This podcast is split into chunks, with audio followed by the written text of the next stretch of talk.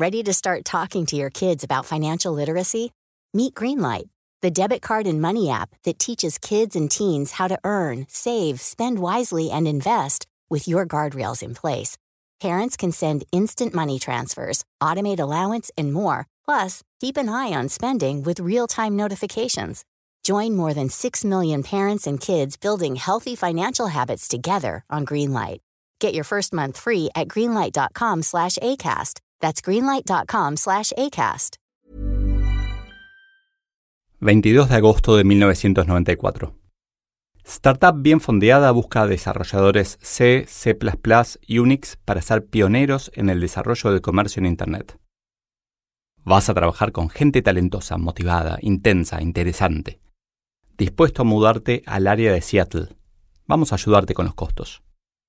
Tu compensación incluirá una participación relevante en la empresa. Fax 206-828-0951. Cadabra Incorporated. Este es el capítulo El día en que a WeWork le llegó su Uber, del libro El año en que nos volvimos humanos. Más información en soysolo.com.ar. ¿Aceptarías una oferta de empleo como esta? Una pista. La empresa perdió dinero desde 1994 hasta 2001. De hecho, sigue sin ganar mucho. Simplemente piensan todo el tiempo en el largo plazo, por lo que están invirtiendo constantemente. 22 de agosto de 2023.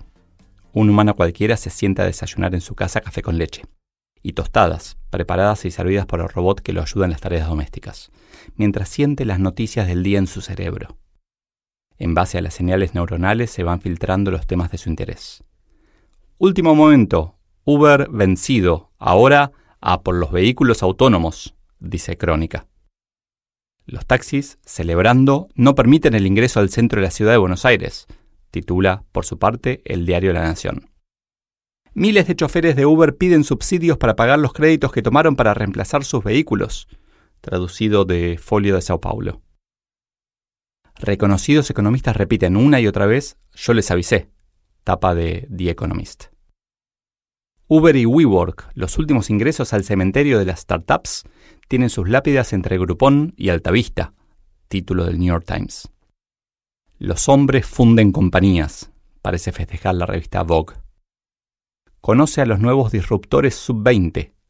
Y luego de que todos se fueran a otras redes, Leo Piccioli se queda solo en LinkedIn aparece en la revista Entrepreneur.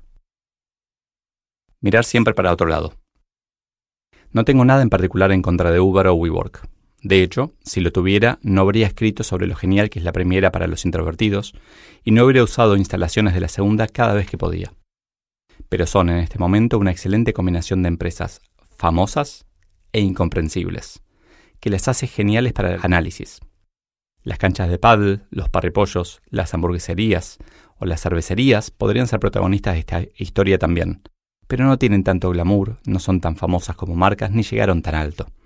Además, en el caso de que Uber y WeWork quiebren y en el camino hagan mucho daño, a quienes trabajan en ellas y piensen que es un proyecto de por vida, a quienes se habitúen a sus servicios o a quienes desprevenidamente los provean, creyendo que las tendrán de clientes para siempre, estoy convencido de que van a haber ayudado a que el mundo sea un lugar mejor todo gran salto para la humanidad deja heridos a muchos que no dieron ni un paso. ¿Viste que hay temas que uno prefiere evitar? La quiebra de la propia compañía es uno de ellos. Lo que tendemos a evitar es lo que más valor puede darnos. Siempre trato de ayudar a líderes y empresas a reinventarse, sea hablando de la quiebra futura de Apple o a través del curso Buscar Trabajo es un Trabajo, o con un podcast sobre el día después de que te despidieron son todos temas que cuando las cosas van bien preferimos ignorar y cuando están mal ya es tarde. Hablar de lo malo cuando estamos bien y de lo bueno cuando estamos mal. 3 y 3.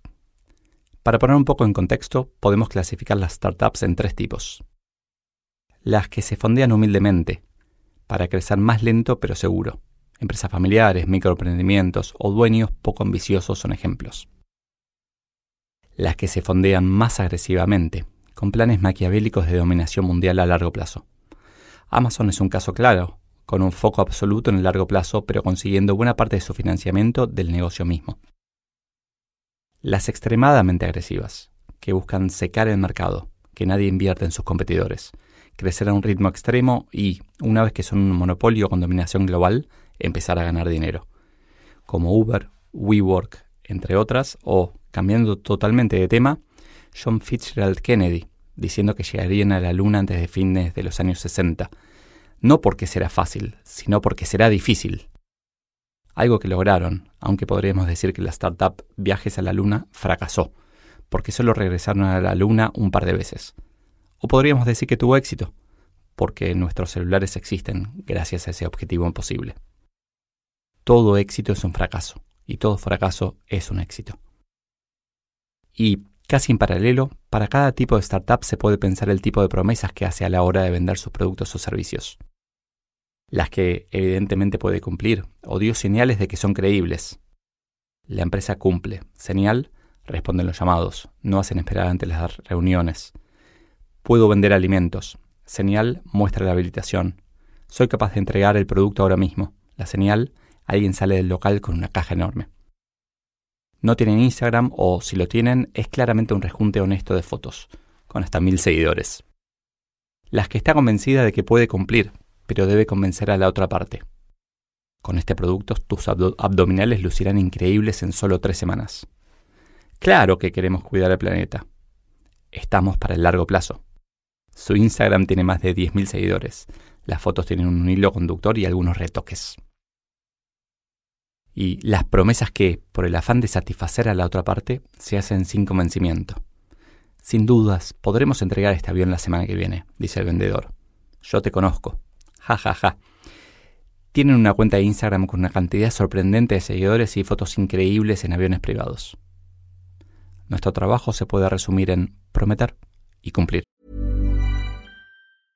I'm Sandra, and I'm just the professional your small business was looking for. But you didn't hire me because you didn't use LinkedIn jobs. LinkedIn has professionals you can't find anywhere else, including those who aren't actively looking for a new job but might be open to the perfect role, like me. In a given month, over 70% of LinkedIn users don't visit other leading job sites. So if you're not looking on LinkedIn, you'll miss out on great candidates like Sandra. Start hiring professionals like a professional. Post your free job on linkedin.com slash spoken today. Many of us have those stubborn pounds that seem impossible to lose, no matter how good we eat or how hard we work out. My solution is PlushCare. PlushCare is a leading telehealth provider with doctors who are there for you day and night to partner with you in your weight loss journey. They can prescribe FDA-approved weight loss medications like Wagovi and Zepbound for those who qualify. Plus, they accept most insurance plans. To get started, plushcare.com slash weight loss. That's plushcare.com slash weight loss. Todos, dependiendo de muchos factores, tendremos un mix de estos tres tipos de promesas. Una empresa que recién empieza, más del tipo 2 y 3.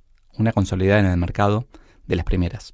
Una startup que cree que puede llevarse el mundo por delante pero aún no salió del prototipo, de las terceras. Y así sucesivamente. Desafío al lector a decir que nunca usó las terceras. Todos mentimos, y los que dicen que no lo hacen, mienten doble. Yo mentí. Hace un tiempo conversé con un economista especializado en transporte y entendí que el monto que cobra Uber, del cual sale lo que le pagan al chofer, los gastos de la empresa y sus beneficios, es tan bajo que el chofer recibe muy poco. Hoy no lo siente porque aún no están renovando unidades, pero en 2023, cuando tengan que hacerlo, será un conflicto.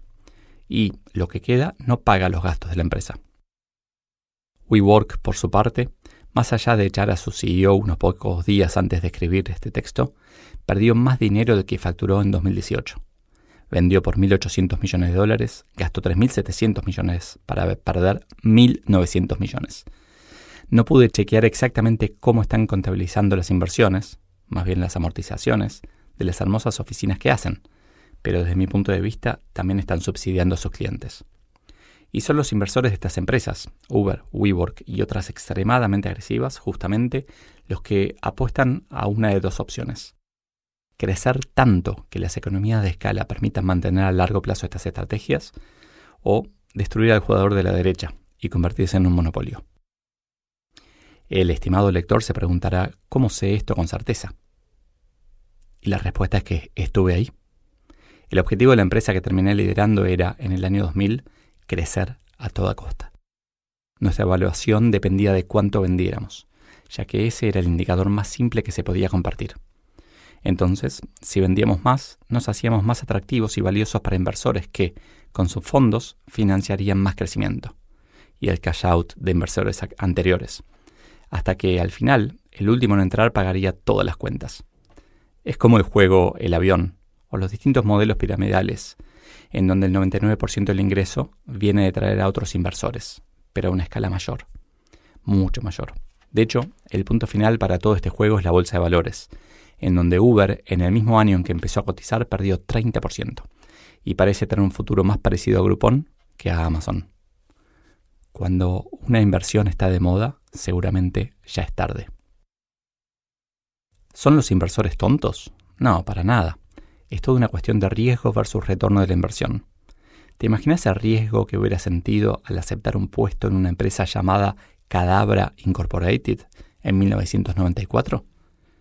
Viendo aquel aviso, ¿podrías haber soñado con ser de los primeros accionistas de una empresa que en 2019 valdría más de 850 mil millones de dólares? Epílogo. Cuando algo es terrible pero real, podés elegir que sea una cosa u otra. ¿Son estos proyectos buenos o malos para la sociedad? Aún quebrando y habiendo hecho mucho daño, ¿pueden ayudar a que el mundo sea, después de ellos, un poco mejor de lo que era antes? Sin duda son mega inversiones que desarrollan tecnología de la que muchos se benefician. Instalan ideas que hubieran tardado mucho más tiempo y debates que nos hacen crecer por el lado de los millones de conductores, empleados, repartidores o parripolleros que siguen un sueño hasta que alguien, les dice no va más, creo que debemos aceptar la realidad. Hoy, tal vez por las tasas de interés internacionales, hay inversores desesperados por buscar rentabilidades atractivas y creo que, quienes queremos cambiar el mundo, debemos aprovecharlo, creando proyectos casi imposibles que en el camino dejen el mundo mejor. ¿Pueden estos proyectos ser mejorados, causando menos daño en el camino o siendo más sostenibles en el tiempo? Claro que sí, siempre se puede hacer eso. Hay una sola cosa que no cambia. La tecnología siempre triunfa.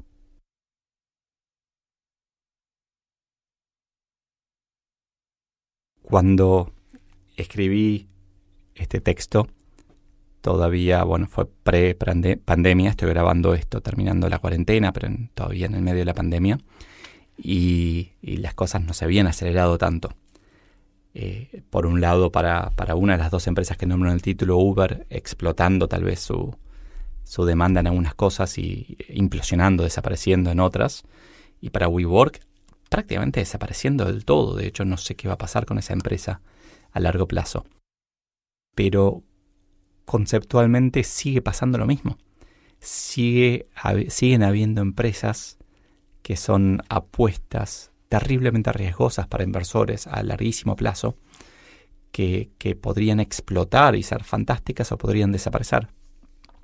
Y en el camino sigue pasando esa empresa Cadabra Incorporated, de la que leí uno de los primeros avisos de empleo que encontré del siglo pasado, del milenio pasado, una locura, buscando programadores y, y muy loco esa empresa Cadabra Incorporated cambió de nombre y se llama Amazon. Me parece muy, muy aleccionador esto, ¿no? Está ese aviso de una empresa desconocida buscando, que diciéndote que te, te pagarían la mudanza a Seattle, puede ser el aviso de cualquier otra empresa hoy en el mundo. Y tal vez no la mudanza porque ya estamos aprendiendo a trabajar remoto de verdad, pero sí cualquier empresa puede ser Amazon Cualquier empresa puede ser WeWork, cualquier empresa puede ser Uber y cualquier empresa puede ser un fracaso absoluto. Eh, después de escribir este, este, texto, eh, los dos CEOs de Uber y WeWork fueron despedidos. Uno un poco antes y el otro un poco después. Pero no creo que me hayan leído.